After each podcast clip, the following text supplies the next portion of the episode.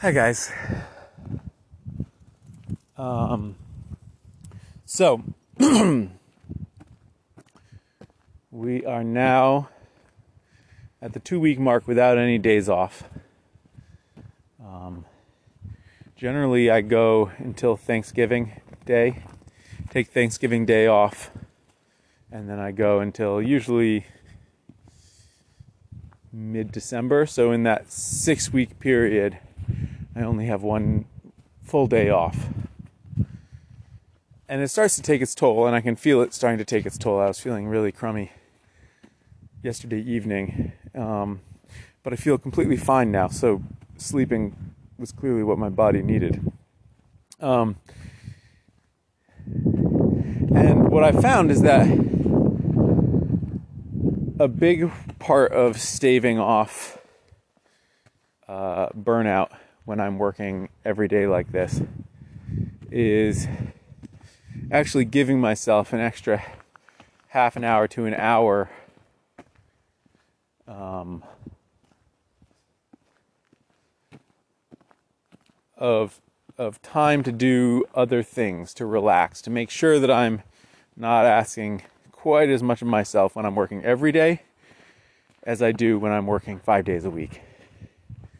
And you might say, well, so what's the difference? You know, it's really you're working six days a week because you add up those hours and all of a sudden you've got a full day's work that you're not doing. And it's true, but um,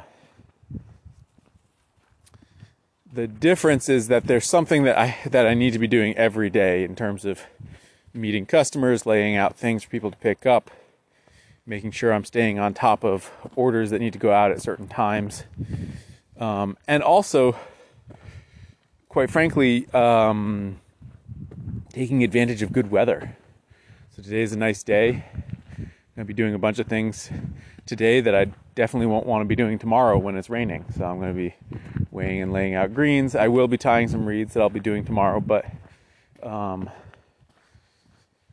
you know, by and large, this is an, this is an opportunistic time of year when I try to make the most of good weather for doing good good weather things and bad weather for doing bad weather things. And as much as possible, I try to avoid doing good weather things in bad weather. I had to the other day. I had to cut and load 15 trees, just 15. I mean, I'm I'm gonna be doing another load with 30, another load with 60, so really not much. And I was doing it in bad weather, and man, did it suck! It really, really did. It was so much harder than if I had been doing it in nice weather. And so that tells me that um, that tells me that there is a huge advantage to making sure I do the right thing at the right time. And in order to have that kind of flexibility, I, got, I have to be there every day. also, there's a certain amount of flexibility I need to have in order to be holding down the fort with my girls, particularly on weekend days when my wife's working and they're not in school. Um, they're actually going over to their cousins for a sleepover, the ones we're bubbled with now, but uh, but tomorrow they'll be with me. Um, so that determines the time as well. I've been trying to do less this season, trying to to essentially try to reduce what I'm doing by maybe twenty percent, so a little more than a day a week, in an effort to make it sustainable for me both mentally and physically. I can tell that I'm. I don't want to be skittering on the edge of what my body can handle in terms of my forearms and my hands going numb in the night, that sort of thing. I want to be well back from that edge, and right now I'm right on the edge of it, despite my best efforts. So that's a sign for me that I need to back off a little bit and stop making 25, 30 reads a day, but make 5, 10 and do other things.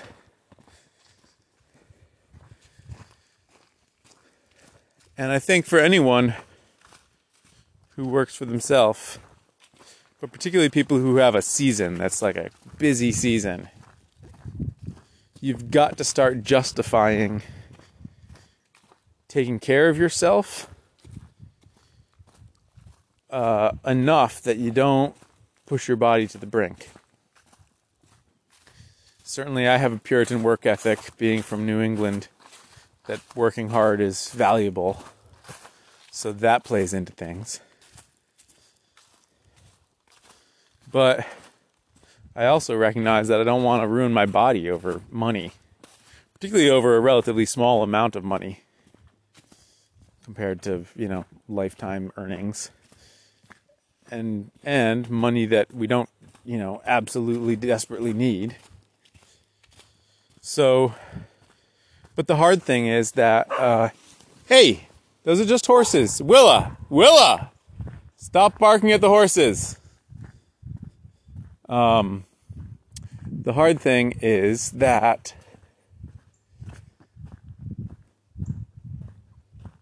what is the hard thing? Hold on, I gather my thoughts.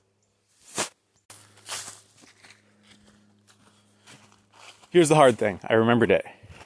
It's easy when when you are in this position to say, okay, I'm going to work hard and then I'm just going to completely veg out. And I've certainly done that. When we really needed the money, I busted my tail and then I was a zombie in the evening or just fell asleep at the table. uh, and that's really not fair to my family, is what I've learned over the years. They deserve some of the best of me also. Hey, dogs, come on. Willa, get out of there. Hey, come on. Let's go. Stop eating horse poop. Jeez Louise, that's disgusting. Get out of there. So my family deserves the best of me as well. Come on, dogs, let's go. Back to the car. Yo! Come on. And the only way they're going to get the best of me is if I ease off during the day so that I don't have to ease off at night.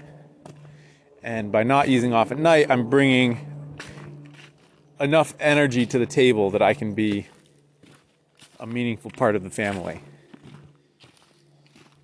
And that's so important. And it's something that's easy to justify not doing. But it really is the whole point of the whole thing is to make sure that you have a happy home life. And it can be hard. It's hard enough to justify slowing down something or easing off the pedal for your physical health, it is harder, in my experience, to justify to myself easing off the pedal for for relational health. And that's something I've been working harder at this year than ever for a number of years, it just didn't feel like an option when my wife was in school. But now that she's working, I wanted to make sure that that was a priority. The good thing is that you can get both. If you ease off the physical stuff just a little more than you otherwise would have to for itself, you get to a level where you have energy again and your relationships come back into balance with your work. So that's what I'm seeking is what is the sustainable balance and not just burning the candle at both ends. The tricky thing is is that the traditional ways that I do it during the during most of the year where I work five days a week. I keep work out of the weekends. I'm trying to be very strict about that. That doesn't work for this time of year. So I need to keep reminding myself, and that's partly why I'm talking about it here, that I am not trying to work as hard as I can because I value my family and the energy I need to bring to them. And the only way to continue to bring that to them is to back off the amount of work that I'm willing to do, which is such an operational shift from years past where I needed to push myself to do as much work as possible that it is counterintuitive still. But what's not counterintuitive is how important it is. Thanks for listening, guys. Hope you have a great day.